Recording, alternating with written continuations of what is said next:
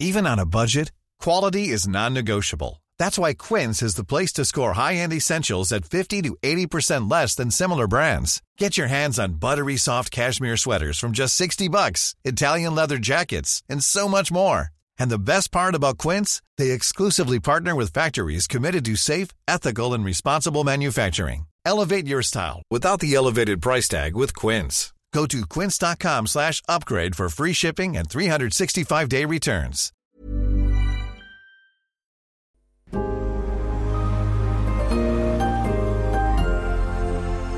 Fast Talk. Street Talk. Mike Graham. Fighting the good fight with all his might, providing a welcome dose of common sense for the common people. Solid Talk. Hot Talk. The Independent Republic of Mike Graham. Nationwide, by your side, Talk Radio and Talk TV. Good morning and welcome to the Independent Republic of Mike Graham right here on Talk TV. We can start with some breaking news. Uh, ASLEF apparently have called some more strikes. Brilliant. Uh, just when we were about to discuss the teacher strike, the nurses strike, which gets underway tomorrow, uh, I think, or maybe even today. Um, train drivers are to strike on February the 1st and the 3rd after their union rejected a pay offer. Uh, these are the same people who say, we just want to sit round the table. We just want to sit down with the government. We just want to talk to them. Well, they have talked to them uh, and they haven't got a deal. They've rejected it. Very good. Uh, so there won't be any more trains again at some point, like there aren't any anyway. Does anybody actually bother using the trains anymore? Uh, I've got people who come to work on the train and they tell me that the trains they do use are hopeless, overcrowded, very badly run, and usually late. Apart from that, it's brilliant service. Um, We'll be talking, of course, about some of the most remarkable stories I think I've ever seen uh, on the front pages of newspapers, including, of course, uh, the Metropolitan Police rapist. Yes, another one. Uh, this time, he's been doing it for 20 years. They had nine opportunities to stop him uh, from being called Bastard Dave. That was his nickname in the police. I'm not going to labour the point, but when somebody has that sort of nickname, you might wonder whether or not there's something wrong. You might remember the case of Wayne Couzens. His nickname in the police, for laughs, was the rapist. What is going on in the Metropolitan Police? What is going on in the corridors of power? How is it possible that the police seem to find more predators than actually decent people to work in their organisation? They're now investigating somewhere between 800 and 1,000 other people who might also be sexual predators, sexual deviants, sexual criminals, people who will assault women, possibly even men, I don't know. But surely to heavens, we need a police service, whatever you want to call it, a police force that actually represents law and order. That's not full of people who commit crimes. That's not chock full of people who are, in fact, holding criminal records. It's an absolute scandal. We're going to talk about it uh, with Nusrit Mehtab, and we're also going to talk about it with you, uh, because it's no wonder the police can't do their jobs, the ones they're supposed to do, because they're too busy actually covering up for people who are known as Bastard Dave. Unbelievable. We'll get to more of that coming up very shortly. We're also going to talk, of course, about the school strike. Mel Stride is going to join us. Uh, he's the uh, Minister of State for the Department of Health, uh, uh, Department of Work and Pensions, rather. He's going to be talking to us about how the government has somehow managed to get more people into work uh, in the last few months. He's going to say that's because he's got them off the indolence vouchers and he's somehow managed to find people to go to work. We'll also be talking, of course, um, not just about uh, the David Carrick situation, but also we'll be talking to Laura Dodsworth about what's going on in Scotland. Uh, she's here to talk about the Gender Recognition Act, of course, because yesterday there was much crying and weeping uh, in the streets of Edinburgh when uh, Nicola Sturgeon finally was told, I'm afraid Rishi Sunak is going to kibosh your gender recognition bill because it's not constitutionally correct. Also, of course, we will be talking about Sadiq Khan. Uh, he's in the mire as well this morning because he's being accused by his fellow assembly members, obviously some of them on the opposite side of the aisle to him, uh, that he's been misleading the public, that he has been manipulating the results of a poll that was done uh, on the ULEZ expansion plan. We talk about it an awful lot on this show. We talked about it an awful lot yesterday. Uh, basically, the idea is, is that anybody with a, an old car should be paying extra to drive it in London. Uh, Sadiq Khan denies uh, that he has been manipulating anything, uh, but he would say that, wouldn't he? we'll be getting to that. We have asked him, of course, to come on, the Mayor of London, um, but I think that's about the 95th time we've asked him to come on, uh, and I'm not holding my breath just in case he doesn't turn up. 0344 499 1000. Of course, we want to hear from you because it's your voices that make this show. We want to know what you think. We want to know what you're seeing, what you're hearing, so we can tell everybody else. And by the way, have you seen the floods? Have you seen them? There's an eel swimming around in a shopping centre in Hastings. An eel. I don't know where it came from, but it's swimming. And tell me, you shouldn't really be seeing things swimming inside a shopping centre, should you? Also, we're bringing the latest on the overturned uh, double-decker bus down in Bridgwater in Somerset as well. This is the Independent Republic of Mike Graham. It's all happening right here, right now. Don't go anywhere. This is Talk TV.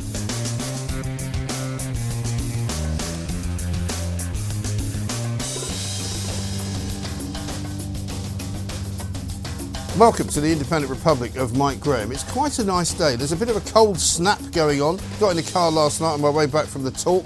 Uh, it was minus two. Uh, this morning it was also a little bit frosty. There's some snow around and about, but the worst problem, it seems to me, certainly in parts of southern England, uh, are the floods. Uh, we have got, as I say, an accident that's happened in Bridgwater where a double decker bus has overturned and slipped on some ice, and there are some casualties. So we will bring you uh, news on that as soon as we can, as soon as there's any uh, anything coming out. But let's say a very good morning first up to our first guest this morning, uh, writer and commentator Candice Holdsworth, um, who is here to talk about a great many things. Candice, very good morning to you. Morning. I mean, yesterday morning we broke this story um, about this Metropolitan Police officer David Carrick, and I have to Yeah. say, even I was quite shocked because normally in the news business you're aware of court cases, you're aware of things going on, investigations, etc. We had no clue that this was a story until he popped up at Southwark Crown Court yesterday to plead guilty to all these offences, and it seems extraordinary to me that after Wayne Couzens and after everything that was done, all the hand wringing, uh, all of the kind of, you know, mea culpas from the Metropolitan Police, that here's another one who it might turn out, albeit he didn't murder anyone, could be a worse sexual predator than Wayne Couzens ever was. Yes, I mean, it is such a sinister story. I think the Met Police must now be panicking about their credibility now that a second. Um, second police officer is being accused of all these crimes and it turns out that he has a long track record loads of complaints against him and that was the same with wayne couzens people had complained about him but i think what you said in your intro was really good because these guys weren't even known by their colleagues hmm. to be dodgy characters. And no one said anything, no one raised anything. I mean, to have your nickname be the bastard or the rapist, and to think that that's okay, it is not okay. It really isn't. And I mean, the culture clearly inside of the police is very, very confusing, isn't it? Because on the one hand, we hear that a lot of the, the leaders in the police uh, organisations up and down the country are too woke. You know, they won't give out the right information, the right kind of direction to some of their officers when they're dealing with the likes of Just Stop Oil or, or Extinction Rebellion. They're making cups of tea for people who have glued themselves to the M25. And yet, in the darker kind of recesses of the police stations in which they work, they've got these kind of cults of, of incredible misogyny, incredible sort of, um, you know, l- lack of respect, if you like, for women, um, and straight down criminal behaviour. Yes, their priorities are all wrong. I think a lot of people were shocked at what happened at the Sarah Everard vigil when the police just used the most heavy handed methods to shut the protest down, trampled all over the flowers that people had left. Yeah. Um, and what's also quite scary is that um, it's only now that they're going to be investigating. They say 1,600 instances of people, of police officers who've had complaints like domestic abuse. Yeah. Um, I mean, the thing is, as well, is the police is going to attract people like that, people who like having power over others. So you've got to have very, very strict vetting and safeguarding measures. Yes, I was talking to somebody about this last night, and they were saying, you know, it is unfortunate, but it's true that organisations like the police, like local councils, like uh, schools, like uh, charities perhaps, and particularly those that operate in foreign countries, they do tend to attract people who want to hide in plain sight. So even even more reason, therefore, that they should have better vetting, that they should have better um, abilities to uh, somehow find out who these people are likely to be and bar them from entering the force. Because uh, we've heard from Sir Mark Rowley this morning, who says, you know, he can't guarantee that if you go to a police station, you won't be interviewed by a sex predator. Well, I'm sorry, that's not good enough, is it? I mean, all over the world, you know, people hold the police in poor regard. They're often seen as corrupt and inefficient. You know, the British police have never they've never had that sort of image. But if they're not careful, they could. I mean, I think a lot of women now are quite cautious. I mean, they don't have the same trust in the police that they, they once had, especially, you know, because these guys have things like handcuffs. I mean, you see that was absolutely integral to the murder of Sarah Everard. In the case of this, this, this David Carrick, I mean, apparently he used his handcuffs when he was raping his victims, allegedly, allegedly. Yes, well, that's right. I mean, he has pleaded guilty to an awful lot of these offences, and there's likely to be more uh, that comes out. But I'm reading in the Times this morning, for example, that the Metropolitan Police, uh, over two decades, had nine opportunities to stop what he was doing and somehow didn't do that. I mean, that is such a failure. It's like everyone says, it's a pattern of behavior. It doesn't just come out of nowhere. People don't just all of a sudden start assaulting people. It often happens over a long period of time and can escalate, as was the case with Wayne Couzens. He'd just gotten away with so much that he became very, very, very brazen. And even when he was interviewed at his house, he was still denying it. He didn't, he didn't admit straight away what he'd done.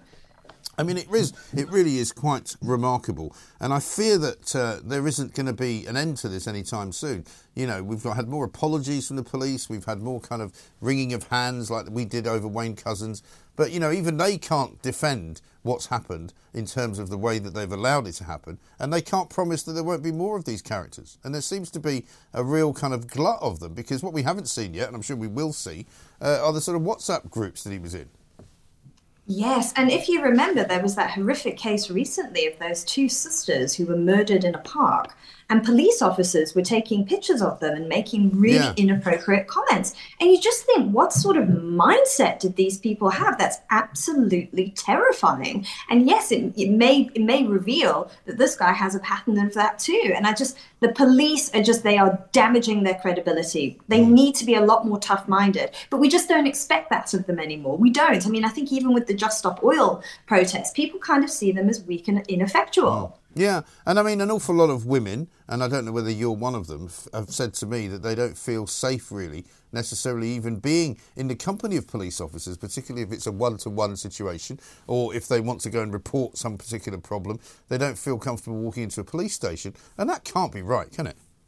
no, it cannot be right. But I can understand why women feel this way. I mean, with the what happened to Sarah Everard, I think that just destroyed trust in the police amongst many women because I mean the way that he manipulated her and I think a lot of women said that they think that they would have gotten in the car as well and so now what will happen is people will just show extra, extra, extra caution whenever they're in that situation. Mm, no, absolutely right. I'll just read this before we take a short break, uh, Candice, from Paul. The rapist police officer in the Met comes as no surprise.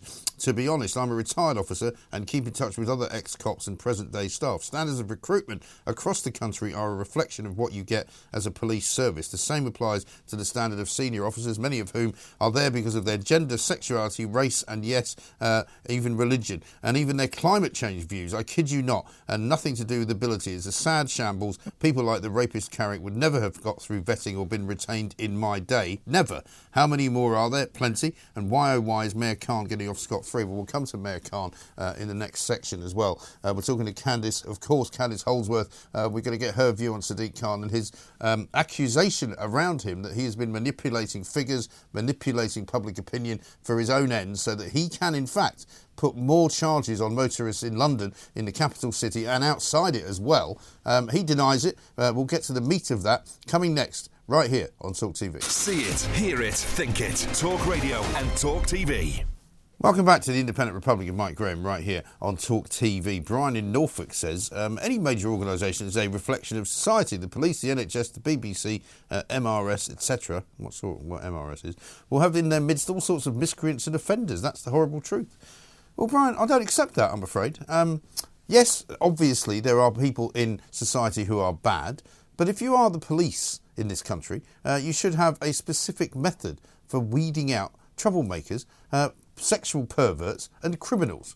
Why? Because you are the police. It's that simple. If somebody manages to sweep through uh, the recruitment process because it wasn't very tight, but if you find out that that person, as the Metropolitan Police did, on nine separate occasions that this person has been involved in what can at least be described as sexual uh, abuse uh, and certainly criminal behaviour, and they do nothing about it nine times, I'm afraid that makes the police culpable. In any organisation, if you find people that have done something criminal, you don't usually last. But in the police force, you seem to last. You seem to exist. You seem to get sent somewhere else. You seem to get redeployed. And what's really chilling about this particular guy, Carrick, is that he was working for the same outfit that Wayne Couzens was working for armed police, protectors of the parliamentary estate, and also the diplomatic squad. So I don't buy the fact that, you know, oh, this is just a drop in the ocean and, you know, you shouldn't get too excited and there's always going to be bad people in every organisation. No, I'm not buying that. Thanks very much indeed for your thoughts. Candice Holdsworth is here with us. Candice, let's talk about Sadiq Khan because it seems to me that Sir Mark Rowley um, is again sort of trying to make out that he's making things better and that in a few years' time it will all be fine. Uh, I don't think that's good enough, but I wonder whether there should be other people being held responsible for this as well, because clearly something's gone very wrong uh, for the last two decades. It has, and like you say, it's all within this one particular squad. I mean, is there just a very toxic, dysfunctional culture there? Yeah. And we need to address it. I mean, one could be an anom- anomaly, two looks like a pattern to me. Well, it does. It clearly needs to be addressed. Yeah, absolutely right. And speaking of Sadiq Khan, uh, you'll have seen that today uh, he has been accused by members of the London Assembly, uh, i.e., the Conservative group, uh, of basically making false and dishonest statements to the London Assembly, manipulating the ULEZ consultation results by improperly excluding thousands of responses. Sadiq Khan denies it. He says it's untrue to say that he's manipulated anything. Um, but this is quite a serious allegation, isn't it?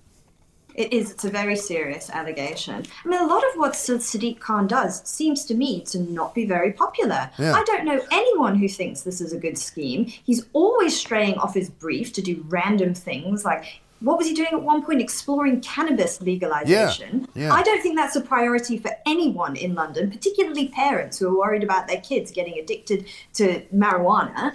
And what was the other thing? Oh, always talking about Brexit Yes. as well. Always, he wants to got to hear his rejoin. Well, he said the other day, uh, last week, in fact, that he wants to rejoin the European Union single market, and he thinks that London should have its own immigration policy. Well, great, but uh, he wasn't actually elected to do any of those things.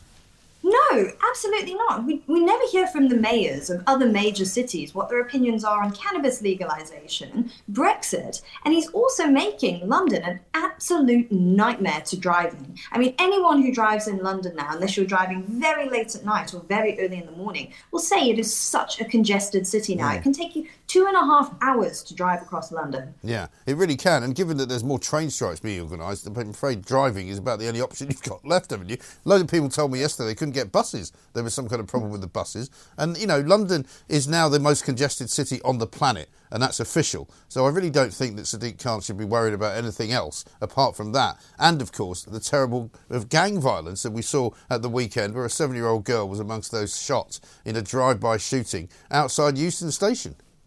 I mean, he is just the wrong person for the wrong time. I'm continually disappointed by the way he keeps getting elected as mayor. I really don't think he's done anything of value. No, I really don't either. And hopefully he will find out that that's why he doesn't find himself having a third term uh, when he stands for it coming up uh, the next time around. Let's talk about teachers because I know you've got uh, children. Um, teachers are voting to strike in February and March. They say, like every other uh, public sector union, um, that they need more money, that their conditions are unbearable, they've got such a tough job, it's awful, um, and they just need to be given uh, more reason to stay in the job. I mean, this is the new narrative, isn't it? That, uh, oh, we can't uh, retain teachers because the job is so awful. Well, I'm sorry, if you weren't clever enough to know what you were expected to do as a teacher, then you shouldn't really have joined up in the first place.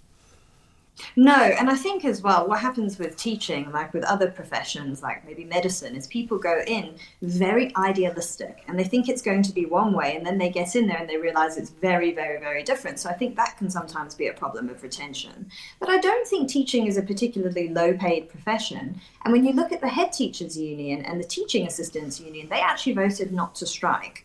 Um, and also, the thre- they did technically reach the threshold for striking, Yeah. but there are a huge number of teachers who voted in this ballot who did not want to strike because I think that they know that kids have already missed out on enough schooling. Like now is not the time to be walking out. Kids need to catch up from all the, the lessons that were missed during the lockdown. And for me, I have such huge mistrust of the teachers' unions after that period because they really did not put kids first. I mean, they were constantly pushing for closures.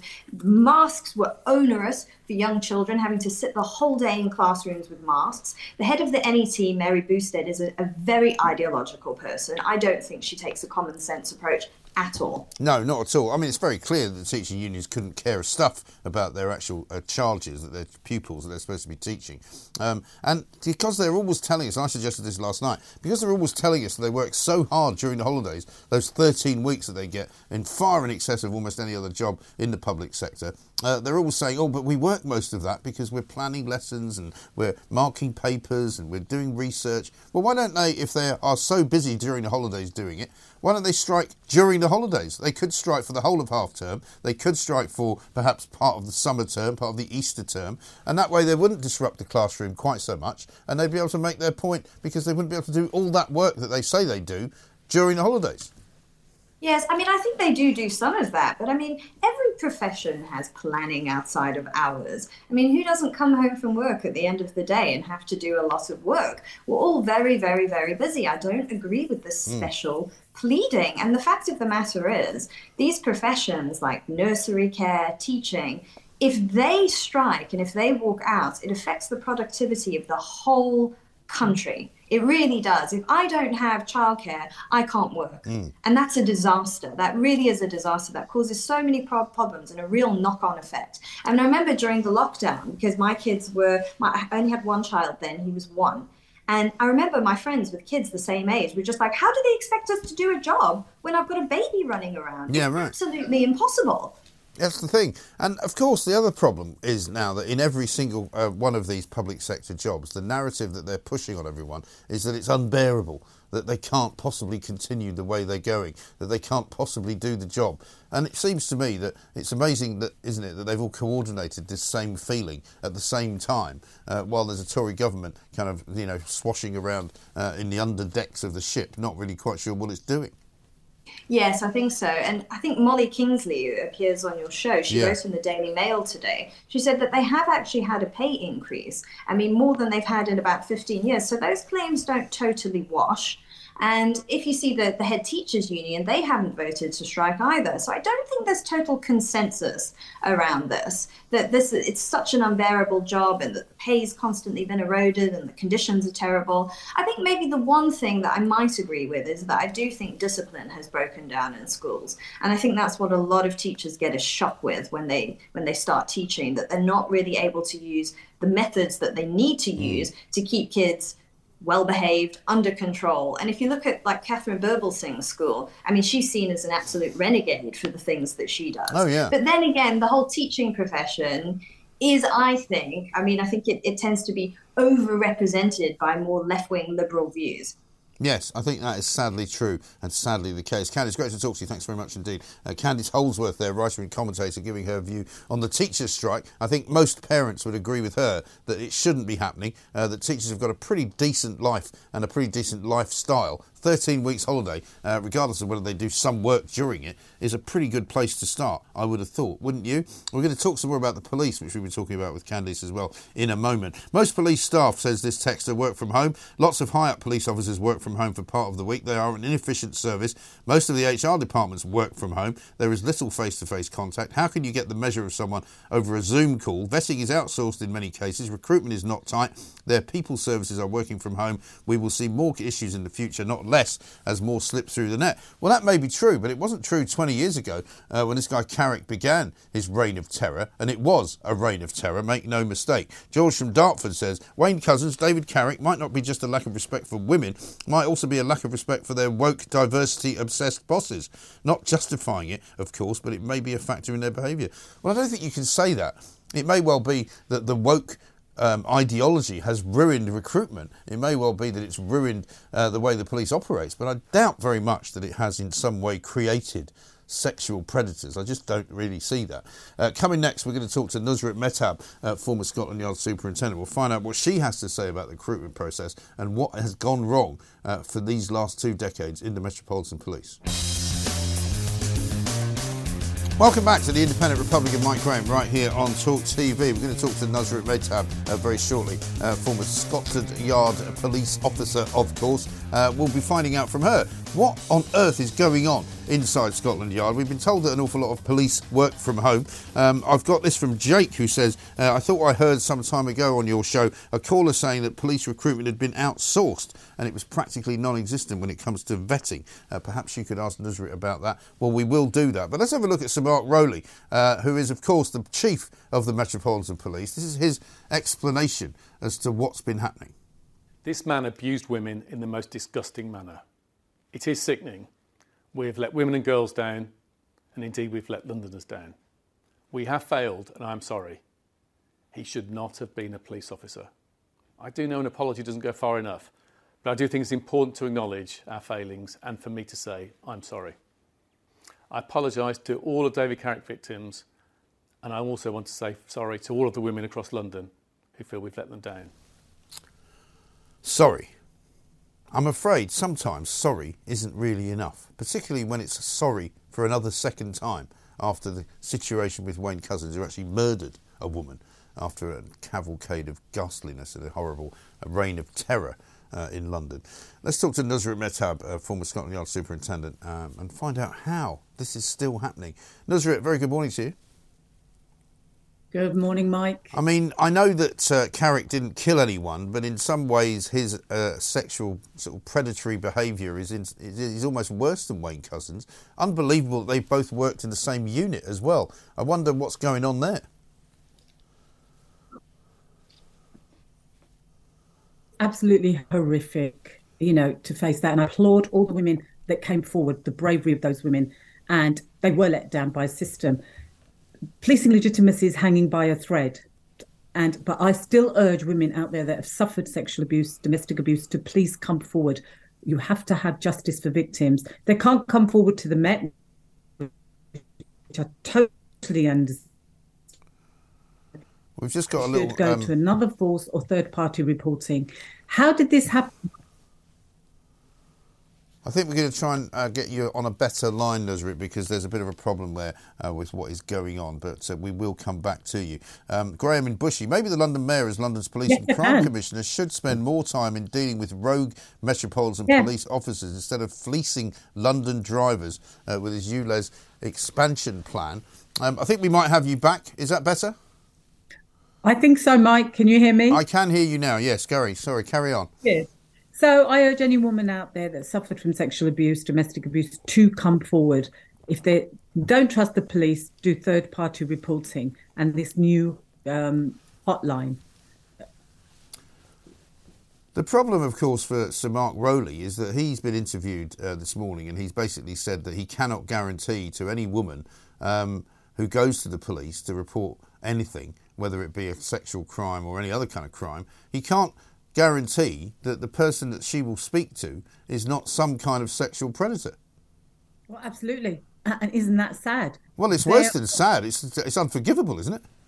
There's over a thousand people that have got these allegations, police officers, but now needs to be the change. So leadership, culture, and practices have to be. Yeah, I mean, I said um, to somebody as well the other day. Um, I think Mark, Mark I mean, I'm, I'm sorry, we're going to have to leave it there, I think, uh, Nusrat, because it's just, I'm, I'm, only hearing partly what you're saying. Um, here's the situation, right? Some people are saying to me, it's not right to say that the police are rotten to the core. Stuart in Yeovil, uh, he says, there are 34,000 police officers in the Met. To imply that the Met as an organisation is corrupt and illegitimate is profoundly wrong and unbalanced. Well, I don't think it is actually, Stuart. Think about what you've said there. You think that to imply that the Met as an organisation is corrupt and illegitimate is profoundly wrong and unbalanced. Remember what happened with Wayne Couzens. Remember what the situation was when it was discovered that not only was Wayne Couzens' nickname the rapist, but that several of his fellow officers knew what he was doing, used to joke about it regularly on WhatsApp groups, right? Now, you're not going to tell me that inside of the police organisation itself, people were unaware of all of that. We've all worked in offices where jokes are made, where stories are told, where people know precisely what some people are doing, particularly if it's nefarious. And if it's criminal, and even if it's not criminal, but it is questionable, And it shouldn't be happening in the police. Stewart goes on to say, I'm horrified by today's report and disgusted by his behaviour, but it is fundamentally wrong to very casually accuse all the Met as being in the same boat. How many people in the media have criminal records that they hide behind a bushel? Well, I can tell you this, Stewart. If there was anybody with a criminal record in an organisation such as this, if there was anyone with a criminal record uh, in any private company, they would be flushed out and they would be sacked. And I can't believe that you think that because large numbers of the police have not been done for sexual predatory behaviour, that they somehow must be in the clear. Because I don't understand. I'm about to ask Nusrat, I think we've got her back, precisely how this culture can exist.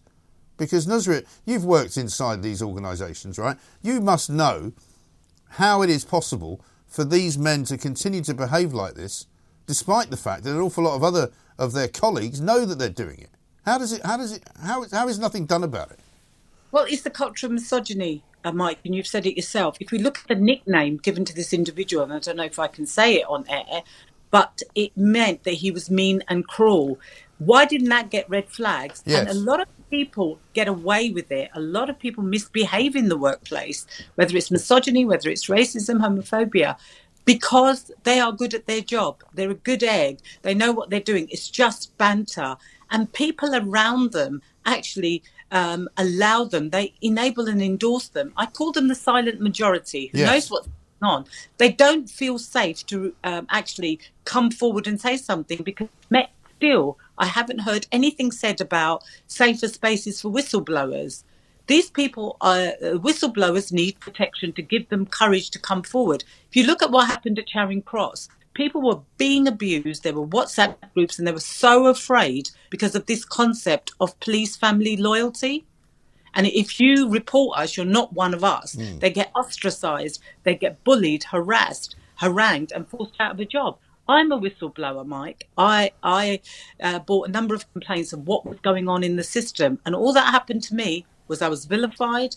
I was, you know, made to feel an outsider and further harassed. The Met have to start by protecting people inside to give them the confidence to actually report on a colleague. So what you're saying then is uh, anti what Stuart has been suggesting to me um, that I'm wrong uh, to suggest that the Met as an organisation is corrupt and illegitimate because it sounds like it is. Because if that's the way it operates, I'm afraid it is corrupt and illegitimate because the, there's not enough good people stopping the bad people from behaving badly.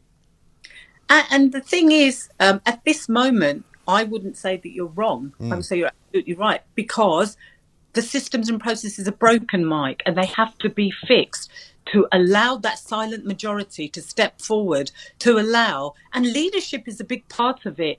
Leaders knew about his nickname.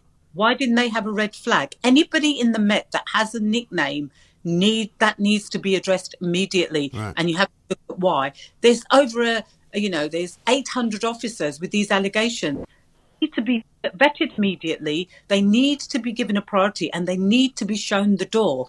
It's too, it's, we cannot go on, or the Met cannot go on by saying, I think one of the things that Mark Rowley has said, I'll wait for the full report of Casey in, um, Baroness Casey's mm. report in March to take action. Why isn't action being taken immediately now? Right. The already in measures. We can't wait anymore. Well, surely what they should be doing is looking at the immediate superior officers of this guy, Carrick, uh, and quizzing them uh, every single day until they find out how it was possible for him to continue to operate, how it was possible for him to have been um, given uh, the opportunity nine times to be apprehended and stopped from what he was doing, and yet he wasn't. You know, I would have those people in the office right now saying, It's your fault, you're supervising him, why did you let it happen? Uh, accountability, and that lack that's lacking in the Met. It's not the first time. What actually needs to happen is, I totally agree with you that it, it, there needs to be accountability to gain that trust and confidence of women and other people out there. It needs to start now. We can't wait until March. Also, the Casey review has identified this that officers that are investigating misconduct don't actually understand the difference between misconduct and gross misconduct. But more importantly, Mike, when it comes to allegations of misogyny, they don't understand misogyny and they don't understand predatory behavior. These are the people investigating. So we need to take these people away. We need to put in people that know what they're doing and understand these very important issues because those women were subjected to some horrific acts. You know, urinating over them, locking them up in cupboards. Next going into work and putting on that uniform of protect, you know, of being a protector. Mm. And he was not only he was being protected by those people that he worked with, the leadership, and those people that received the allegations. The system is broken. Yeah. That's non-existent, Mike. And he believed and then, himself, did he not, to be untouchable? So he must have had a pretty good sense of how the organisation was going to protect somebody like him. Yeah, well, he was untouchable for two decades. If you think that, you know, he had alleg- first allegation of domestic abuse, harassment, nothing was done. And you're letting victims down all the time. I still urge victims to come forward because we have to have justice for victims. But a lot of people listening to this, a lot of women and girls and men will be saying, well, I don't actually trust the police to come forward. I don't, you know, I don't trust the to police to invite them into my home. As I said, vetting is non existent. So, vetting, recruitment, leadership, we need to look at leadership and start to hold those leaders to account because there will be a lot of people. I mean, just recently, um, I've heard in the news that an officer of high rank, a, a chief inspector, has taken his own life because he had, was going to be charged with child images of child abuse. Mm. This senior officer who's been suspended or waiting for 18 months has just committed suicide. There's many, many officers out there, and no more talk. They have to be rooted out. Victims have to be believed. There has to be safe spaces inside the Met for people to come forward. Vetting on existence. There has to be independent oversight, or vetting has to be removed from policing. And certainly the Met, they are not uh, fit to deal with vetting. They're not fit to deal with complaints of any complaint of sexual abuse, racism, homophobia, or discrimination. They've proven that over and over again. There is a conflict. Have we managed to get out of this situation to regain confidence now? Action needs to be taken now, not in March. And I think Mr. Rowley is trying his best, but I think he's out of his depth, mm. Mike, because um, the force is all is all special measures. He has to try to get out of that, and then he's got everything else to deal with. This needs to now. I mean, Suella Braverman. Well, she's made a statement to say how horrific this was. She can actually take and do something about this and start to call for a royal commission or statutory review. Yeah. No more reviews. No more. Oh, we'll just get uh, Baroness Casey, as great as she is, to carry out another review and then because there's already a mountain, a graveyard of recommendations that haven't been implemented. Mm. And that's the difference between a review um, you can carry out or having a statutory uh, inquiry that has statutory foot and uh, recommendations have to be implemented. Yeah. Nusrat, thanks very much indeed uh, for talking to us. Nusrat Mehtab, the former Scotland Yard superintendent, who says basically the police is not fit for purpose. She agrees with me that actually to say that it is corrupt and to say uh, that it is no longer uh, a trustworthy organisation uh, is entirely true. Because it's not about the fact that there's 34,000 police officers who are all fine, because we don't actually know that. We know that they're looking into at least 800 to 1,200 police officers, individuals themselves, who have been involved in wrongdoing, who have been accused of wrongdoing, some of it criminal, some of it physical, some of it sexual. You know, this is a nightmare for the police and a nightmare for the people of London and the people of this country. The Metropolitan Police is supposed to be the gold standard of policing. Well, it's very far from that, isn't it? I want to hear from you. 0344 499 1000 is the number. We'll take your calls next. The home of common sense. Talk radio and talk TV.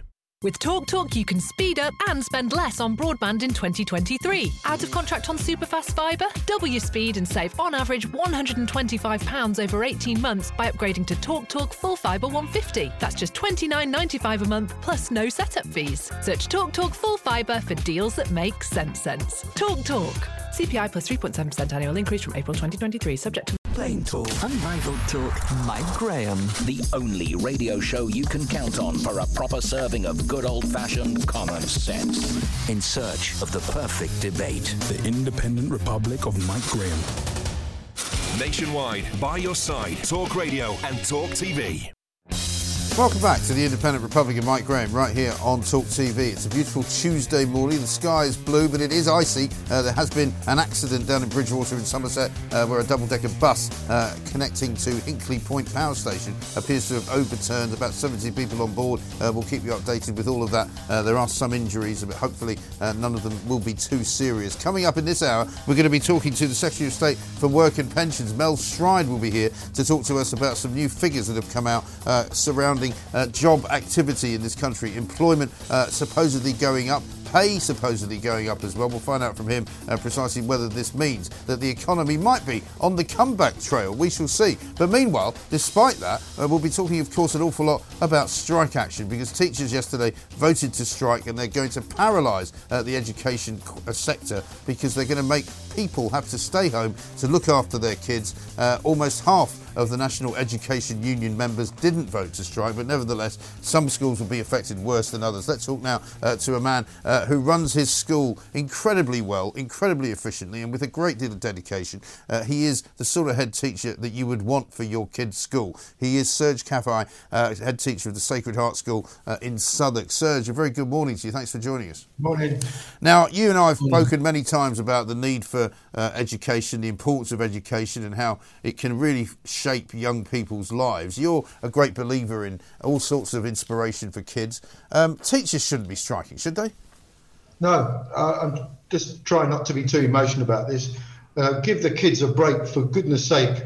Um, I suppose the only bright news is that uh, so few teachers and only one union have voted for action. Yeah. Uh, so I take take a bit of heart from that. Uh, but for goodness sake, this government has already shown it doesn't care about our kids. We gave Williamson a knighthood for the absolute shambles of how kids were treated during the COVID idea um, process. Um, so they've shown they don't care. The unions, I've dealt with them for so many years. I'm sorry, pupils come pretty low down their priority list when it comes to dealing with schools. Uh, maybe they always tell me, well, we're not here for anything other than our members. Um, so that's a given. So who's, who are we left with? The Yeah. teachers. Right. Um, and you'll hear a lot today. I've already heard, heard it on the news and the, on the radio how much we care about the kids. Well, don't go on strike then. Mm. And I would plead with any member, of- any member of the union. Listen, the kids have had enough. Uh, it's wrong strategy anyway.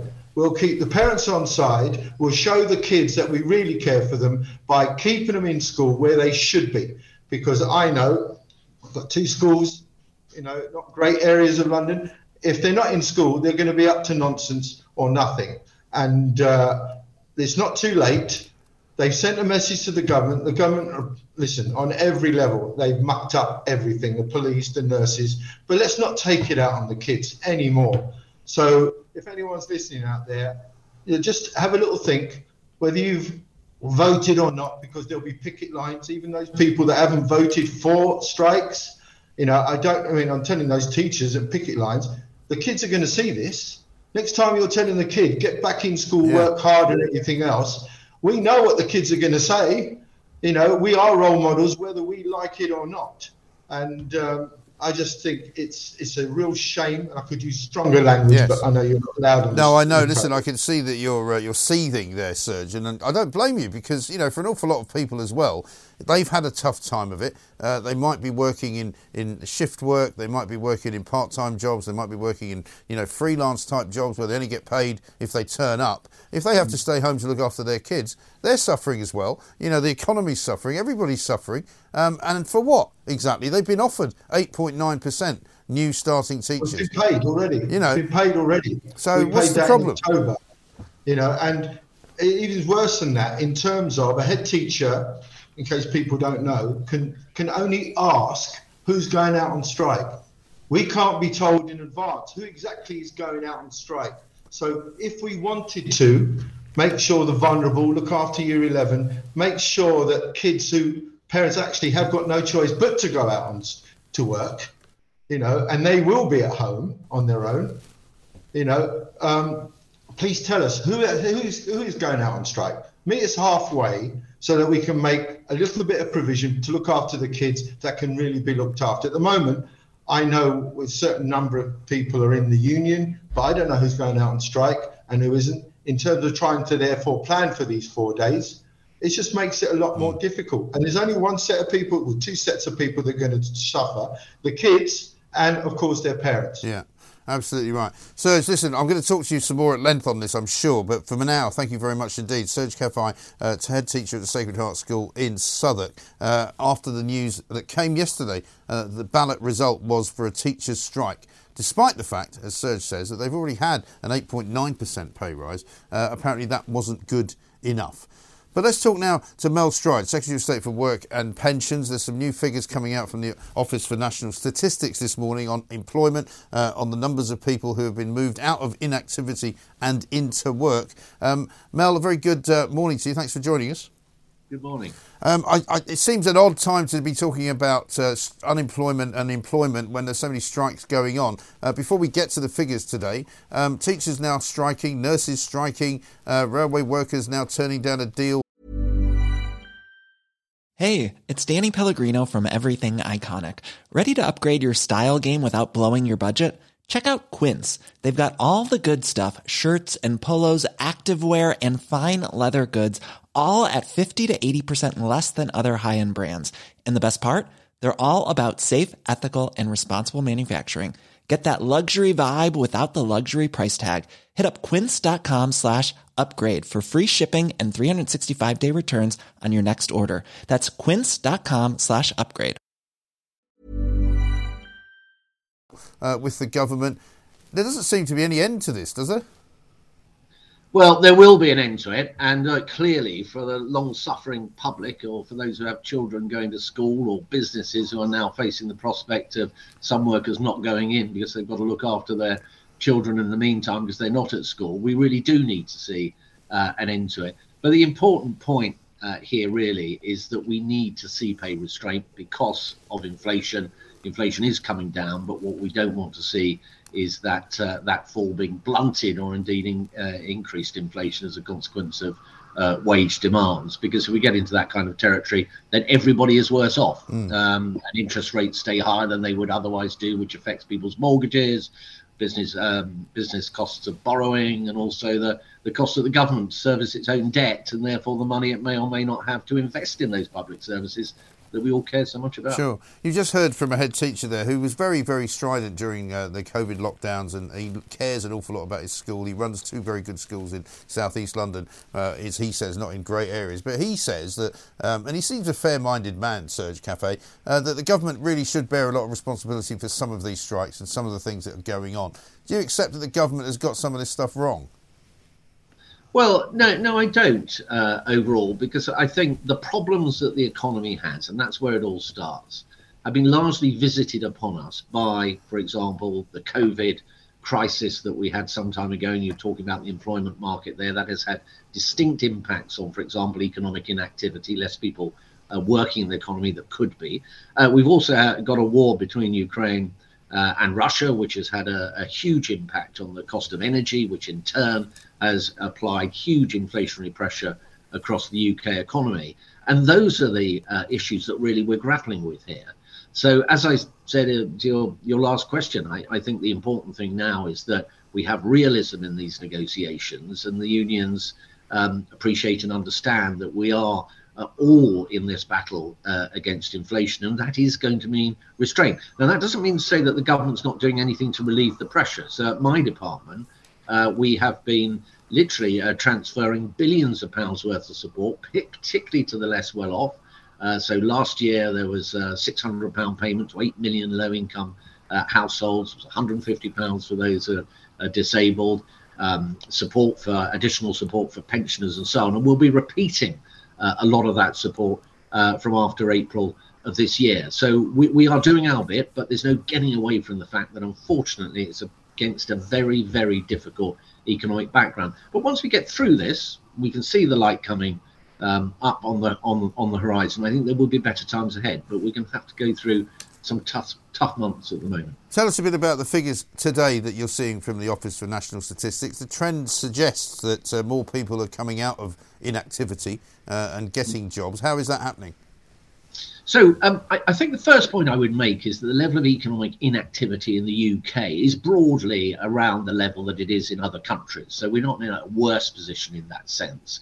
Of the G7, we're about mid uh, pack. But what has happened that's a bit unique to the UK is that it increased quite dramatically during the during COVID, as it did in other countries, but hasn't really come down to the same degree that it has in other countries. So that's really the story here. But what we've encouragingly seen early signs of in these figures, and in fact the last release, is a slight softening in the number uh, who are um, in, in, economic uh, inactivity, particularly amongst the over 50s and some of the younger uh, uh, people in that cohort and some of those who have had health conditions. So some early positive signs. But I'm engaged now on a huge project, missioned by the Prime Minister, to come up with a a really robust plan as to how over the next year or so we're going to start really pushing down on that level of economic inactivity. Because it's a huge economic prize if we can do that. There are some who say if you moved up the tax threshold, and I know that's not necessarily in your wheelhouse, as it were, but if you moved up the tax yeah. threshold at which people started to pay tax to twenty thousand um, pounds,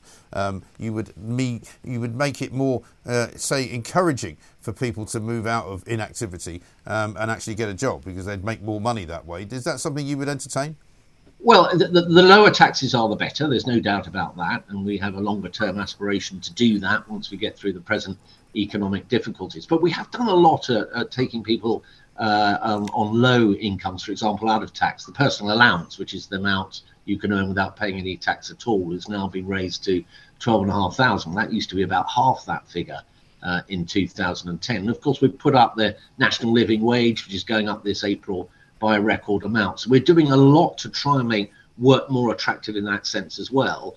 But also, it's important we provide the support to people through our work uh, coaches in our job centres to really find out what their individual needs are, what their training needs are, what their health needs are, and then working with employers to get them into the jobs where we know there are lots of vacancies out there. I mean, we hear there are loads of vacancies. I mean, you know, the NHS apparently needs tens of thousands of people. We've apparently got shortages of teachers. There seems to be shortages in every public sector uh, sort of arena uh, of, of life. I mean, is there something wrong with the training? Is there something wrong with um, the, the reason why people don't want those jobs?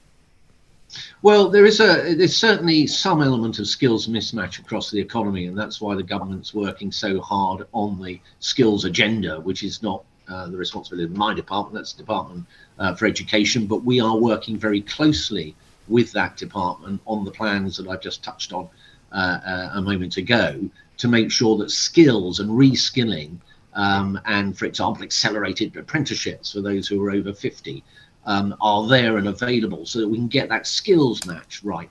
Part of the problem, though, has been that because the economy rapidly expanded after lockdown and the pandemic, there was a shift in the basic structure of the economy, the kind of things that people were therefore demanding and where the labour needed, therefore, to go. So, to a degree, we're grappling with a problem that you can trace back to COVID. But the solution is this skills agenda that, uh, that, that I've been speaking about. I've got a question, if you don't mind me asking, from um, uh, uh, somebody who's watching us now, Steve. He says, Mike, can you please ask Mr. Stride why disabled people that are not on universal credit or any income other than a small occupational pension have had no help during COVID, as universal credit claimants did, no substantial cost of living payment, £150 as opposed to £650?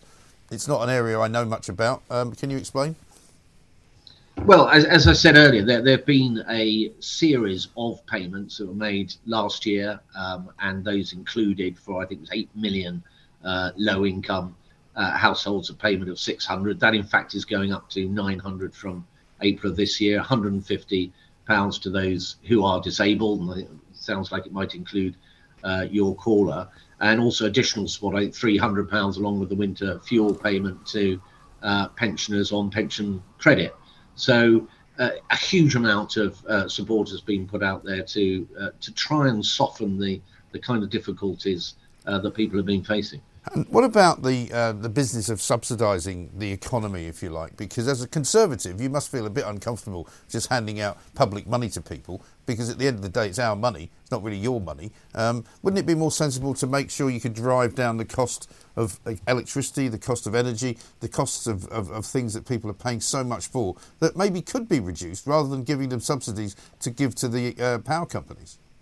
Well, we, we have done just that. So the energy price guarantee, uh, which was in place uh, last year, and we've got a new version of it that will kick in uh, shortly, does exactly that. So it says that for the the Well, you managed to guarantee that it's doubled in price. That's the guarantee, right? well, well, it, it, it, it's at a much lower level than it would be if, if the government had not intervened. I think that's the point. But I think, as to your point about uh, whether it's a conservative thing to do to intervene in this very dramatic way as we have, and also, of course, during COVID with the furlough scheme and bounce back loans, um, I think it is because I, I think the absence of doing that would be pretty catastrophic. I mean, you would see people struggling to a degree that, I mean, people are struggling already for the reasons I've given, but I think you'd see things very, very much worse. And uh, in, in the case of COVID and the interventions there, I think you'd have seen uh, not just a, a rapid contraction in the economy that occurred, the most rapid since about 1700, incidentally, um, but, a, but a complete meltdown of the UK economy had the then Chancellor, now Prime Minister, not intervened to the extent and at the speed that he did uh, on that occasion. And as far as the economy goes, um, do you, you said there's going to be a tough period for a while. Um, is there a kind of government um, date that we can look forward to when things will start to be a bit easier? Well, the Prime Minister has made a very clear pledge recently, which is to halve inflation uh, across this year. So I think that if we can meet that target, and he's a very transparent target, he's put his neck on the block, he said, This is what we are aiming to do, judge us by this. But if we can meet that target, then I think people will be feeling quite differently about their personal circumstances, about the future. I think businesses will be feeling more more confident because just as we know that very high inflation is one of the great evils, is what Lady Thatcher describes one of the great economic evils, perhaps the greatest economic evil. Um, if you can remove it or substantially reduce it, you do get all the benefits of of that problem being eased or taken away. And so I think people will, by the end of this year, be feeling a bit better, but there'll always be more to do. Okay. Final question, Mel. I appreciate that there are outside influences and things that you've said are mitigating factors and all of that. But a lot of people say to me on this show, Britain's broken, nothing works. You know, you can't see a doctor, you can't get an operation. The waiting list for the NHS are horrendous. The police don't arrest the right people. Uh, the border force are on strike. They don't stop people coming into the country. Our borders leak. Can you tell me, in your opinion, which government department is the most efficient right now? Well, that, that, that's that's a very, very, very good question. Very tempting, I have to say as well. um, I'd like to think. I, I, I think the short answer has to be mine. Of course. Um, think I thought you might say that. The reason why I would say that is, um, and, and of course, I, I don't know. I haven't assessed the efficiency of all the departments across government. But what I would say about DWP is, it always amazes me how they seamlessly manage to provide all this support to pensioners, uh, to those on universal credit, get all those payments out regular as clockwork. Um, I, th- I think they just do phenomenal job and a very efficient job in that respect. And also, I'm very proud of what all our work coaches and what our job centres are doing up and down the country. I think these these folks work extremely hard. They have a real sense of vocation in what they're doing. Uh, and as we've seen, uh, early signs, but as we've seen from the latest figures, um, perhaps getting getting some results. Okay. Mel, thanks very much indeed for taking the time to talk to us. Mel Stride there, uh, the uh, Minister of State for the Department of Health, of, of uh, Pensions, uh, Working Pensions, I should say, DWP. Uh, he says that's an efficient organisation. Do you agree? 0344 499 1000. Slightly later than advertised, we've got the delightful Laura Dodsworth joining us next. She's got plenty to say. Uh, we'll have plenty of time to talk about it as well. This is Talk TV. See it, hear it, think it. Talk Radio and Talk TV. Welcome back to the Independent Republic of Mike Graham, right here on Talk TV. Mel Stride, uh, the head of the Department of Work and Pensions, thinks it's an efficient organisation. Some of you may have a view on that, and I'd love to hear it. 0344 499 1000. But instead of that, now let us do something completely different. Laura Dodsworth is here. Very good uh, morning to you. Good morning. Thank you very much for joining us. Lots for us to talk about. Yeah. Free speech, Mhm. gender recognition bills, Mhm. constitutional law, Mhm. blimey. And uh, what is, what's the other one? Pronouns. Pronoun badges at the Home Office. We've got to save time for pronoun we badges must at the Home Office. We will. We will. Absolutely. But let's talk about free speech because apparently, in order to keep free speech alive, we need a czar in Well- order to have somebody in charge of it. I like this. I know these czars are often funny little roles and we're not sure if they do anything, but I really like this and I think it's an incredibly important counterpoint to the, the censure of free speech Yeah. at universities. So it's a chap called Arif Ahmed and he's a philosophy professor at Mm. Cambridge University. Now, if you remember the author of the book Trans, Helen Joyce, um, gave a talk at Cambridge University, and there was this huge furore about it. Now he's the professor who organised the talk, so he's going to be a good person to Mm. step into this role. Um, I think I think it's a very welcome change. We do really need a spotlight on free speech at universities because we're we're in these crazy days. If you say that a trans woman is not exactly the same as a biological woman, Yeah. or if you suggest that all white people don't hold unutterable privilege, you know, you're likely to be pilloried. Yes. And if you're an academic, you could be hounded out of your job. Yeah. And if you're going to speak at a university, you might be no platformed. So I think that the, the tolerance that we have for dissent to this form of ideology has reached such a stage where it's not only how the opera, how the universities are operating, but the fact that the students themselves want to be cosseted. Mm. They want their funny little beliefs to be protected Right. rather than be exposed to debate and to free speech. And presumably the they've been students sort of. themselves I hate to use. for the- it, I hate to use the word groomed, but it seems like they must have been groomed into that way of thinking from school, right? Because we're talking about teachers striking at the moment, and one of my biggest problems with teachers in this country is that they're teaching the wrong stuff to Mm. kids. They're not teaching them to be strong-minded. They're not teaching them to be independent. They're teaching them to be sort of, you know, one size fits all. You go into that little square hole there because that's where you should be, Mm. and you should think this. Mm. Well, for a multitude of reasons, neither of my sons want to go to university. Yeah. But one thing, one important reason is quite honestly this ideological drip feed Yeah. in education. Mm. And, you know, we've talked about Andrew Tate before. Now teachers are. Um, giving the kids lessons about how Andrew Tate is misogynist. Most of them haven't watched his videos. Right. He does say misogynist things. I'm not going to defend that. Right. But he also has positive messages for Yeah. them. The reason he's taken off, the reason he's a hero, is that they don't have other positive masculine role Mm. models that appeal to their their young version of masculinity. Right. I think they're they're in a vacuum where they're being told so often that their masculinity is toxic or that gender trumps sex that they feel frustrated. Yeah. And for some of them, that actually turns them off um, education.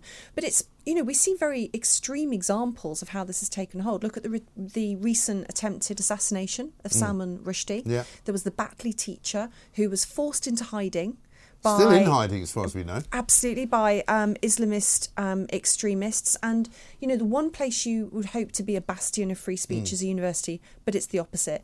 So, this free speech czar, Arif Ahmed, has got his work cut out Mm. for him, but it couldn't be more important. But what will he do, though? How will it work? Will he sort of issue dictums? Will he issue statements? Will he talk to government officials? Will he talk to university chancellors? How will I don't quite Well, understand how it will work. I couldn't tell you mechanically. You know, you should get him on for an interview because I think that would be really We interesting should. to know how he's going to approach the role. Yeah. But he's going to have um, a remit to investigate universities that censor, no platform, and stifle free speech. I mean, I would like to see that. I would. I don't know if this is in his remit, but I would like to see an end to the term words of violence Yeah. because words are not violence Mm. they're the opposite of violence what they are is an alternative to violence Yeah. they're a substitute in fact they're how we find agreement or how we come to peaceable disagreement Yes. so we we need such a big counter change uh, such a big Yeah. change to the culture he does have a huge task but having been so outspoken in favor of um, platforming helen joyce Mm. Um, jordan peterson he should be the right person Yeah. for the role Well, I was listening to a great interview yesterday with um, Bret Easton Ellis, the author of American Psycho, who you might remember got an awful lot of flack for writing this very violent novel about life in 80s New York, where this guy was a Wall Street kind of master of the universe, but in his spare time liked abusing women and killing homeless people. Yeah. Um, and he had this, he was baffled because he was being interviewed on the Radio 4 Today program by Justin Webb, who said to him, you know, where do you stand on this whole freedom of speech and you know freedom to not offend people and all this? And he was, he just said, look, he said, I come from a place where you cannot offend people um, by saying anything. He said, I would not wish. He said, Are you seriously saying that as an author, I should be worried about what I write in case it offends somebody?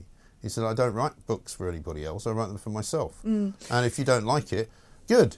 And he said, I actually, when we were his generation, Gen X, he called it, we like to be offended. We want to be offended. We want to be challenged. And he would have Yeah. nothing. And the guy interviewing him, the BBC guy, couldn't. He couldn't understand. He was he was completely befuddled by that Mm. answer because he couldn't understand why he would be happy offending people.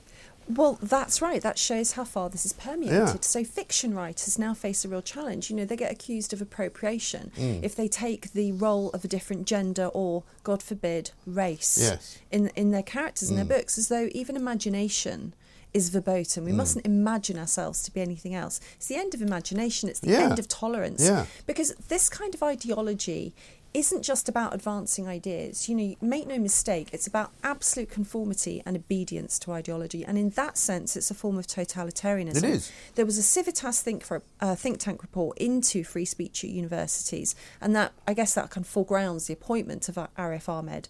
And it found that the decolonisation movement is at seven out of ten universities. Now, there's no official neat definition of decolonisation, but what it means is they're trying to rewrite curricula and reorder universities so that they're more inclusive. But it, that's not as fuzzy and nice as it sounds. Mm. Again, it is about obedience and conformity to an ideology. It's a very dangerous. Yeah. It's a very dangerous movement. It's a, it's a dangerous time.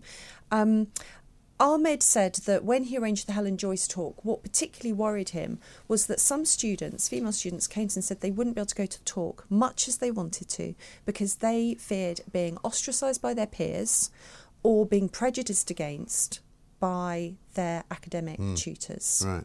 Now, how dangerous is that? If you're at university and you feel you can't go to a talk by a, a journalist and author Mm. about transgender ideology because you bu- might be shut out, really, by your by your friends Yes. and by your tutors. Yes, and some people believe they can't uh, uh, sort of illustrate or amplify their beliefs in things because of that same reason. And I thought about this after I listened to Bret Easton Ellis, and I thought, you know, there's very few examples of Western civilizations that prescribe how you should speak.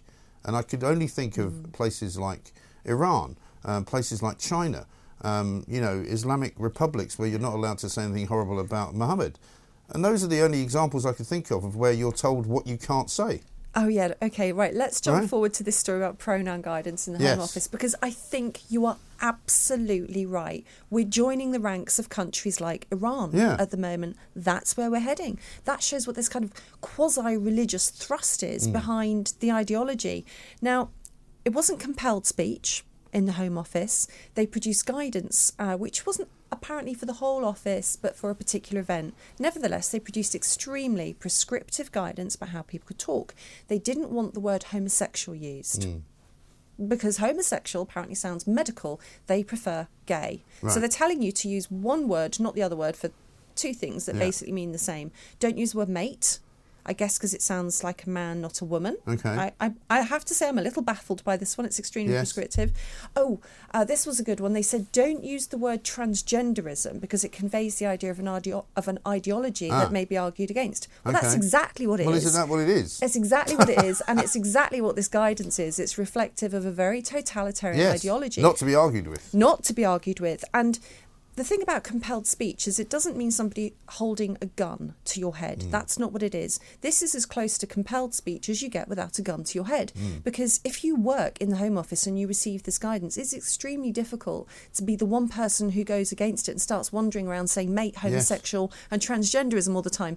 And it makes you think about how you speak. It interferes with your natural um, speech and it forces you to be obedient to ideas that you may not agree Ah. with. Well, was there not a case, and I think people have told me this when they do sort of Google Docs and things in their workplace, that there are suggested alternative words that sometimes pop up if you're writing an email and you say something which might be considered by the wokists to be wrong, Mm. like transgenderism. It sort of asks you that question, you know, would you like to change this word to whatever? It gives you a whole series of alternatives that Oh. might be safer. I mean, what's one of these AI chatbot suggestions. I know they're just awful. There are- Yeah. I mean, aside from the Home Office, there's quite a lot of words which are sort of off limits now. Um, it was the, do you remember the Stanford University list that was published Yes. and unpublished? You know, they said don't use, don't say blacklisting and whitelisting Mm. when referring to email lists because this is apparently racist. Well, when I when I talk about blacklisting with email lists, I'm in no way thinking about the colour of somebody's No. skin. It's nothing to do with race. No. Or um, I can't remember. Bury another- the Hatchet was one you couldn't use apparently uh, because that had some kind of connotation with um, Native Americans. They used to use, uh, they used to do the burying of the hatchet, which showed that they were no longer at war with you or something. I know. Well, what's what's wrong with that? A- Another one that made me really laugh was long time no see. Yeah. Okay, because apparently this is mocking Chinese people. Now the thing is, this is this is um, a phrase which has become common Hmm. parlance, and I'd never really thought about Chinese people when I heard the expression. Now all I can think about is Yeah. Chinese people when I hear the expression. So what it's actually done is put race to the front Yeah. of my mind, where race was nowhere Right. near the expression. Well, they with Stanford, I think. No, it wasn't. It was USC, I think, University of Southern California, who want, don't want to use the word field anymore. Field, oh gosh, that's a favourite. Yeah. As though, as though fields only began with slavery. Yeah. And there were no fields Yeah. before slaves. No, I know. Saying you can't use the word field, I mean, it's just, it's batshit. I've It- got to say, it's it is. absolute. It is. It's crazy. It's Don't say it batshit again. crazy. Yeah. Try not to say it a third time. What, that word? Is that one Yes. not allowed on Well, not really. Not during the day. It's as bad as field, isn't it? It is. It's as bad no. as burying well, yeah, no, but that's a, it's a taste and decency rather than a. I you must know. apologise. You That's know, all right. my problem is I don't really follow lists of words. No, I know. Oh, so while we're on the Home Office, can I just mention something else? You know, MI5. Yes. MI5 is quite often on the Stonewall Workplace Equality Index. It's even come number one. And I, I normally just sort of suffer this quietly and think about what it means that our secret services are so enthralled to this ideology. How are they killing people if they're so worried about what to say to them? I don't know if it's about killing people, Mike. Careful, you'll Well, find yourself on an MI5 Surely list. people in MI5 kill people, don't they? but the, I hope they do. I don't think they kill people. They're watching people. They're compiling files on people like you and me, probably for What, not following correct they don't lists kill of dangerous spies and that kind of thing? Maybe you're thinking. I don't know. Let's not. I'm not even debating that. No. I don't want to find myself on a list. But I'm already on this the list. this whole thing reminds me of um, a great quote from Tinker Tailor Soldier Spy. Do you Yes. remember the character George Smiley? I do. He said that the secret services were the ultimate reflection of um, a nation's political health Mm. and a measure of its subconscious. Right. And this really came to mind um, today when I read about the Home Office story because I thought this transgender ideology, this demand for obedience to ideology has now permeated every government department and it permeated MI5 years Yeah. ago. What does that say about our nation's political Mm. health? That's why I hope the free speech czar is a genuine sign of of the tide turning. Please let it be a Yes. turn I think we've seen the very, very first small U-turn. Um, the master of his college, I think it's um, I don't remember the name of posh Cambridge colleges. Caius, is it? I don't know. I don't know that Um, one. Well, she was very opposed to him holding the Helen Joyce talk. Right. Um, she boycotted it. She re- she said that Helen Joyce's words were offensive. She has officially publicly congratulated him on his new role. Now that's great. That's the master of his Mm. college. He's kind of worked against him in the past. Hopefully, if she is speaking out publicly, it's the beginning of a U-turn, and we will see students' attitudes follow. It's it's going to be a long walk Well, back we, to we sense. wish him well, and we'll try and get him on the show. Um, you haven't spoken about Scotland yet. You haven't got a hell of a lot of time. haven't we? Because No. this is this is re- this is really important. We've we've got a very um, we're at a very exciting time in British politics. The Scottish Gender Recognition Reform Bill has been hugely unpopular with um, very you know many groups and Mm. individuals who argued and gave evidence against it. What the bill was trying to do was change the rules about how one might record one's sex Yeah. and it would reduce the um, requirement for uh, medical evidence. It would reduce the waiting time. A lot of people think this is about making life easier for transgender people. What you have to remember is this would allow anybody Mm. to change their sex. Anybody. Yeah. It was a safeguarding nightmare. And what's happened is Parliament is invoking Section 35 of the Scotland Act to block the bill. Right. I think this is the right thing. I think so I think what it shows is the Scottish government has acted way outside of its competence. Ultra vires, we used to call that in law. And really, Yeah. and um, what I think it probably confirms is that Nicola Sturgeon was in fact trying to create a constitutional crisis Yes. to provoke confrontation as part of her ever, you know, ever ongoing push for devolution. I think actually what she's demonstrated is that devolution is a huge risk for the legal landscape of this Yeah. country because you cannot have part of the country with completely crazy social laws that anybody may may choose any sex they want Mm. and the rest of the country that observes sensible gatekeeping towards protecting um, the Equalities Act and safeguarding women and girls. And I was explaining this last night to somebody who was arguing on behalf of the Scottish kind of move, and I said, well, it really is a legal pro- problem. This it's not necessarily anything about what it is that they want to do, and in fact, some government ministers, rather confusingly, have actually said today that they're not against looking at what Scotland wants to do. Uh, it's just that they can't have them do it when nobody else is doing it.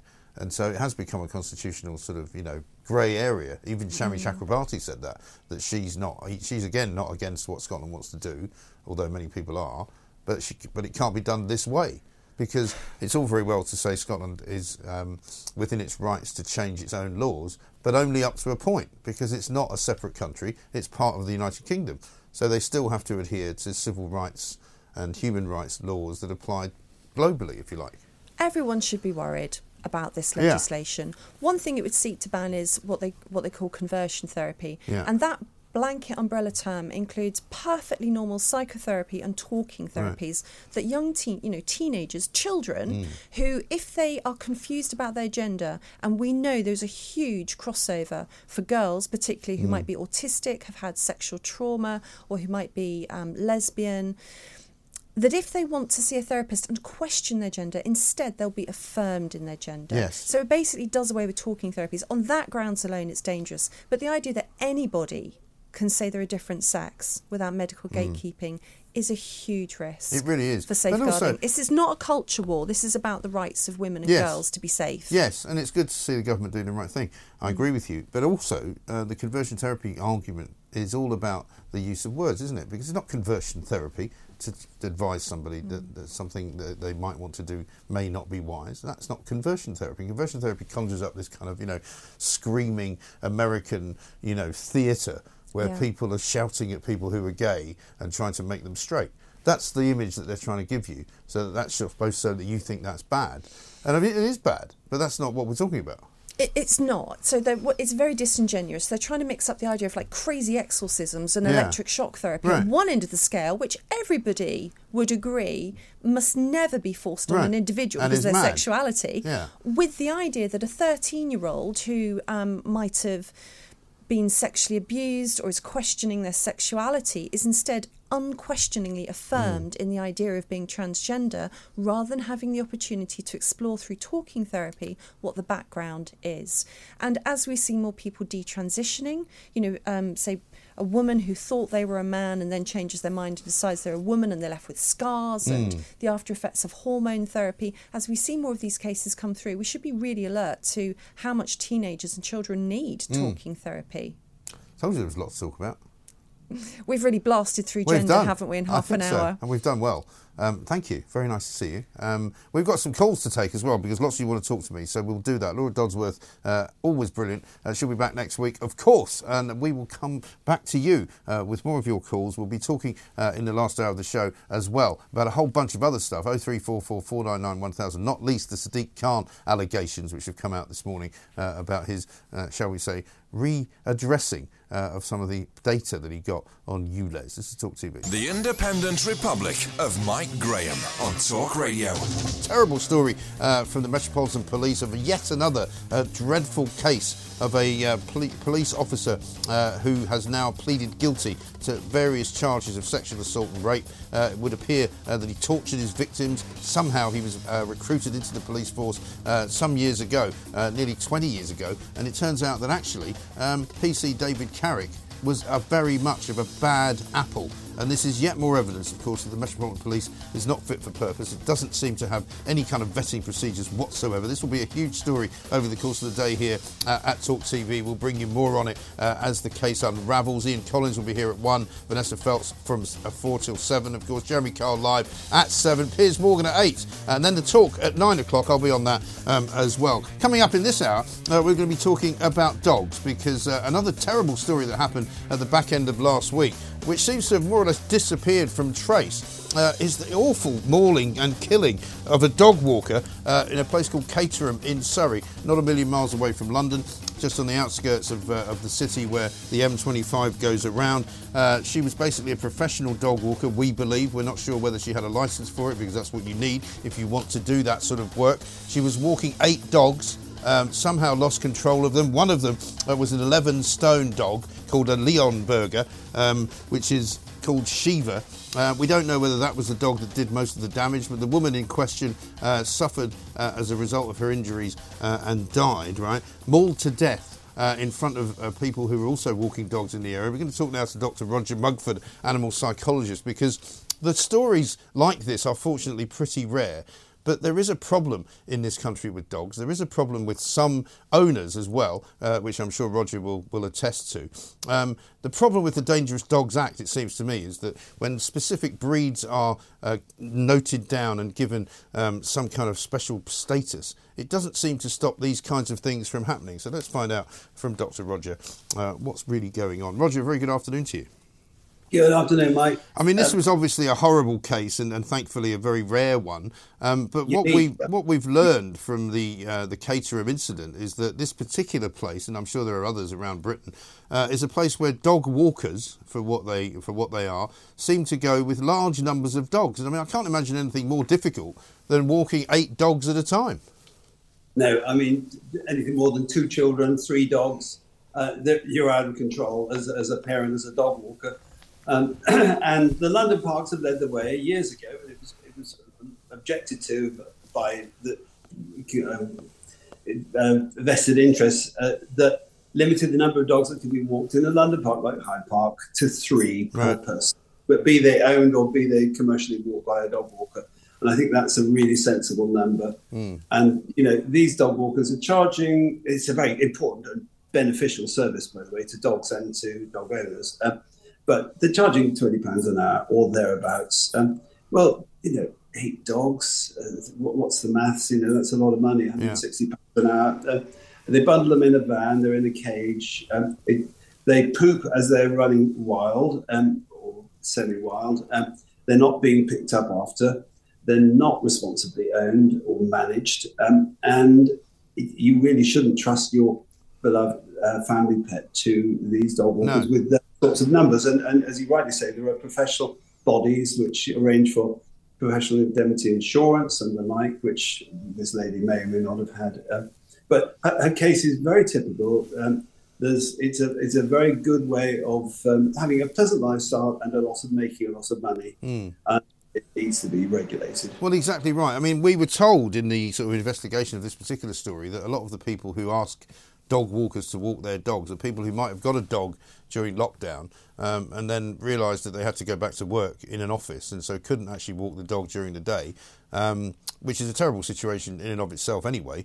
Um, but they're obviously people with more money than sense, it seems to me. Yeah, and um, it, and a program like yours uh, always put common sense at the top of the list, really, and, and it's a, a great resource that is sadly lacking in the world of uh, all sorts. Well, of policy. yeah, well, we- we- Yeah, and now- now dog care. Yeah, well, And- we, we make a living out of the lack of common sense around uh, in general because we're the only place that seems to have any. It would have to be said, Roger, and you've been on the show many times. But one of the dogs involved, and this is where it starts to get a bit tricky, and I was going to ask for your expertise, is called a Leonberger. Now, I've, I've, I've got uh, people that I know down in Sussex who have got one of these. I don't know them well, but I see them walking their dog. It's a huge dog. It's 11 stone, apparently. This particular one's called Shiva. It apparently used to take part uh, in a TV program years ago, and it was a sort of not a very well-behaved puppy. Now, nobody's alleging that this is the one dog that did the damage, but but what's the kind of psychology of the dogs? Because the way that the attack is described, they're telling me that you know it was very silent. There was no barking going on, but for some reason, these dogs, at least four out of the eight, just started attacking the woman. I mean, what what would be the situation? Two of the dogs were Dachshunds, for heaven's sake. I, I was going to say, it, it just set aside any talk of breed or size. Leonbergers are, I, I know the breed very well, uh, they're usually very agreeable, very easily managed dogs. So just because of its size, though of course size can uh, inflict greater physical damage on the victim. Um, and as you rightly say, Dachshunds are pretty feisty in their own right and might well have been the, the brains behind this attack. I don't know. Yeah. It is without precedent. I've never known another situation uh, arise like this Yeah. here or in America or, or reported on the internet. And I've, I've searched the internet for these. There are, by the way, something like 60, six zero mortal attacks on humans in the United States. Um, there are two to three in the UK. So Mm. it's a very unusual event. Um, It really is. I mean, I, I have to say though, I've noticed. I would, I would, I would say this year, um, and I don't know if it's a post-pandemic scenario. When I take my dog to the beach in Sussex, which I do pretty much every weekend, um, it can be quite busy. You know, it seems like there's more people taking their dogs out. There's more dogs. Generally speaking, the dogs are fine, but you see occasionally, um, and it's usually the owner who you first notice who looks a bit difficult. Um, occasionally, p- people with their dogs on leads on a beach because the dog is not a very nice dog, you know. And Yeah. some of them will Yes. even come up to me and say, "Oh, my dog's not very friendly." And I'm thinking to myself, "Well, in that case, why are you taking it to a place where there are lots of other dogs? Why don't you take it for a walk somewhere where there aren't it- lots of other dogs?" oh, this dog, I need space. Um, look, a lot of dogs, like lots of imperfect people, need help, need professional help from the likes of me. And yes, we've never been busier. Um, d- delivering this help, delivering knowledge and simple skills and sometimes simple equipment that will correct these um, issues. So not every dog is perfect, not every dog owner relationship is perfect, of course, but they can be corrected. And that's been my 43 year um, epistle, if you like. Uh, that's what I've been doing, and my work is not yet done, apparently. Uh, but as you said, something like 20% recruitment into dog loving, dog owning occurred during the, the COVID lockdown, um, which many of us, social psychologists and, and people who are interested in human happiness, will say was a great thing, you know, fantastic. Um, but um, naturally, there have been some pressures on some parts of uh, society uh, arising from these great this great increase in dog numbers. But I'd, I'd rather that there be an increase in dog ownership than say heroin addiction or uh, exotic cars or, or long distance uh, vacation holidays. Um, you know, it, it's I didn't the know there was a multiple choice answer. It's a, it, well, it's a fairly positive sort of activity to engage in. Well, it is And- normally. It is. It is normally. But what about? Let's talk about the Dangerous Dogs Act because I'm a bit confused about the Dangerous Dogs Act. I'm not even sure whether there still is one. But what I do Yeah. know is that whenever we talk about it and whenever we say, you know, should we ban certain breeds, people will say to me, well, you can't really because you no matter what dog you have, any dog could be dangerous. Any dog could could do something which might uh, result in the injury of, of another human or another dog. Um, and there's no point in actually delineating particular breeds because, particularly those kinds of dogs that, that some people don't like, um, if they're crossbred anyway, it doesn't matter, does it? No, Mike, I want you to go into politics. Seriously, I want to elect you as uh, the, the governor of all the dogs, dog laws. Uh, Kenneth Baker in 1991 introduced this insane act, which, if you imagine uh, having a race specific piece of legislation, we all screamed about it. Well, this is the equivalent, the canine equivalent of race specific uh, legislation. You know, people with I don't know, uh, funny ears, or people like me that, that are potentially obviously dangerous uh, should be banned. And uh, it's had nothing but, well, a lot of cartoonery, but a lot of suffering as well of people who own Staffordshire type dogs. Um, and, uh, you know, it's all wrapped up in the fashion in the 1980s, 90s uh, for dog fighting, which is thankfully way. You know, fashions do change and come and go. But we still got this ridiculous legislation, which is cruel, heartless, and gives the police an opportunity to bash down doors and, and persecute perfectly ordinary, innocent people who have a dog that sort of looks a little bit the wrong way, a Staffordshire Bull Terrier that grew a little bit tall or whatever it may be. Yeah. So um, we really need to get rid of that. But um, you know, don't be afraid of dogs you meet in the park as you're walking a dog today. Uh, viewers, uh, you know, they're very, very likely to be responsibly owned and, and of a gentle temperament and let dogs play and be dogs. Yes, and I and I totally agree with you. However, what do you do about those people? And I and I name the owners rather than the dogs themselves, but the owners who are irresponsible and do have Yeah. um, dogs that, that are not very friendly and are quite and could be quite dangerous, and maybe sometimes are quite dangerous. I've got some visual aids here, some treats for my dog. I- Have you got? carry- normally, you show us your dog. Where is, is he there today? Oh, Dave's here. Yeah, yeah, yeah. Let's have a look. I'll Dave. Dave in a moment. Dave on, is a great dog. He's the Korean. He's Korean, isn't he? He's my little Korean. Come on, Dave. Dave, Dave. Come on, Dave. Let's have a look at him. But Dave- the other thing is, and I won't use this, but it's called a pet corrector. I have a certain uh, commercial vested interest in this product, but um, it, it's a way of getting rid of an unwanted attention. Is that like other- sort of mace for dogs? it, it, without the without the smell, Yeah. it's sound of, and yes, you can make it with your own teeth, and you can, it's just like a goose or a snake, Right. frighten away other dogs. But um, I will introduce because I know that all the viewers are very interested. Dave, Dave, come Oh, here. we'd love come to see Dave. He's a cute looking Yeah, yeah. dog, very unusual looking dog. well, he, Korean. he's unusually behaved. He's a bit suspicious of human nature, but um, you know, I've no doubt that no matter what the dog, they are capable of reverting to a wolf-like uh, condition. Yes. And uh, so beware. Yes. And Would there be any point? Let me ask you one final question. Would there be any point in bringing back the dog license? a little bit of me sort of agrees, but who's going to administer it? But a little bit of it believes that yes, I think there is something in that, um, but it needs to be sensitively uh, operated. Yes. As long as the income is spent on improving things for dogs, Yeah. like uh, paying my salary, for instance. Yes. Well, as a vet, you mean? yes. Yes. No, absolutely right. Well, listen, Roger, as ever, a delight to talk to you. Uh, say hello to Dave for us, and uh, we'll see you soon. Dr. Roger Mugford, animal psychologist there on the uh, danger of way too many dogs being walked by one person. It seems as though it's become a bit of a homegrown industry in this country where people will guarantee to walk your dog, but they'll be walking your dog with seven other dogs, which doesn't sound right. And for one particular woman uh, in Caterham last few days, um, it resulted in the loss of her life. For heaven's sake, I used to see them in New York. I used to see them walking seven or eight dogs at a time on a Manhattan street, which I thought was absolutely bonkers, crazy. But yet, it still goes on here in the United Kingdom. We'll talk some more about that uh, coming next. We'll take some of your calls, of course, as well. Uh, and Mary Jajewski is also here in this hour. Uh, we're going to find out whether all these tanks that we're sending uh, to Ukraine are actually going to do any good. This is Talk TV. Across the UK, online and on DAB, the Independent Republic of Mike Graham on Talk Radio.